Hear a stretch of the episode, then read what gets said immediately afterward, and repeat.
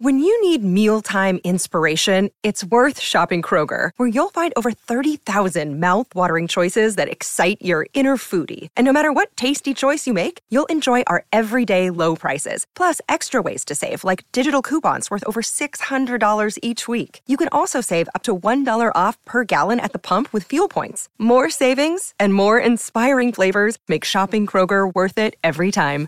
Kroger, fresh for everyone. Fuel restrictions apply. Tomorrow's car is in stock today. Tech drive the Hyundai Tucson Turbo Diesel All-Wheel Drive. Want to have your say? Ring Jared on 1300 736 736. Now, back to Whateley. Over the next couple of mornings, a flavour of things in Phoenix, the build up to the Australia India Test Series. Andrew McDonald's going to join me off the top tomorrow, so that's going to be on game day. What's taking place there, we'll dissect that with Robert Craddock, Bruce McAvaney coming up shortly. Uh, a few of your messages. Taylor in Rowville has sent through. Chiefs fan here from Melbourne. Got into NFL when my brother started dating an American from Kansas City in 2017 who now lives here in Melbourne. I decided to pick the Chiefs as my team around 17 18. Have been following since. Very excited for Monday. Have the day off and we'll be watching with my mate who's a Philly fan. Go Chiefs. Hashtag Red Kingdom. Taylor, thank you. And Mark sent through an image from Camberwell High School Year 7 camp drop off this morning. His son in his Patrick Mahomes jersey as he heads off on camp. So that little. Uh, little evidence of the, the traction really that this Super Bowl has from an Australian perspective and the Prime Minister with his phone call to Jordan Mailata, so right from the top office. The top office in Australia for the NFL is the General Manager of Australia and New Zealand, that's Charlotte Offord. Charlotte, it's great to have you on SEN. Welcome. Thank you for having me how significant this Super Bowl? We were together last night watching the swarm around Jordan Mailata in particular, and the figure that he, he is here in America. Yeah, I mean it's huge. It's huge from an Australian perspective. I think um, you certainly uh, couldn't have asked for having three Australians uh, in the uh, in the Eagles squad, um, particularly obviously Jordan Mailata and the journey that he's taken over the last three years, um, coming through the International Player Pathway Program, obviously from um, from the, the Sydney Rabbitohs and then right into being an active player playing in a Super Bowl. It's pretty spectacular. It's not only a case study in Australia, is it? Is it he's the poster boy for that international program right now? Absolutely. I mean, you know, we've had a lot of success with the program. We've got a lot of great guys coming through the program. Currently, we have uh, two Australians and one New Zealander um, in training camp right now uh, in uh, Florida.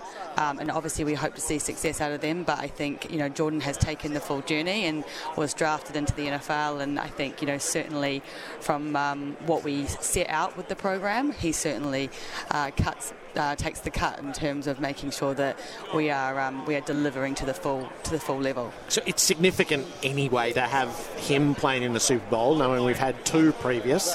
What if he was to be part of a winning team? Have you let your mind run to what that might mean? Uh, I try not to let my mind run there too much because obviously um, it is a pretty uh, significant game, and uh, the Chiefs obviously are a very, a very good team as well. But obviously, absolutely, um, both from an NFL Australia perspective and both personally, I would love to see the Eagles take the win and obviously see Jordan have a, um, a huge success. In the geographic divide that was masterminded by the NFL, Australia got two teams: the Rams, mm. who won the Super Bowl last year and the Eagles, yes. who are Super Bowl favourites this year. It's not a bad little record, is it? It, it's not. It's not. But you know, I think until Sunday's game's played out, I uh, absolutely can't take that victory yet. um, but no, that having two HMA clubs um, in the program, um, I get the privilege of working with both of those clubs quite closely to really kind of grow their fan bases in the market. Um, both have really stepped up and you know are really really keen to um, to activate, to grow, to, to build a fan base um, for themselves locally, and certainly from an NFL Australia perspective, it's it's helping us do so as well. You're the fresh eyes in, in recent times. What, What have you seen of the NFL's traction in Australia? How would you describe it? Yeah, I, I think we've had we've had significant growth over the last few years.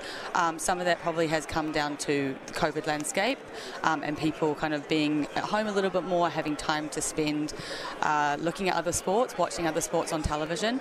Um, but it's helped us, and I think you know people have come in at that point, become fans, and we've seen that growth through all our fan research over the last two years. Um, I think now it's up to us to continue that momentum um, and give fans more reasons to care about the sport from a far distance. Um, and that for us is, you know, increasing our um, participation levels across the country, getting kids playing flag football, um, and hopefully then leading them on to, um, you know, players and other things that they'll get interested in. You know, it's, it's the football development side. It's how many more athletic talent can we find in the country. You know, we've, we've seen it with, with Jordan, and we've got some other guys currently, as I said, in the, in the program. Um, and, and it's also, you know, fan events and, and fan activations that I think will really um, please the fans that love that kind of experiential part of what the NFL brings.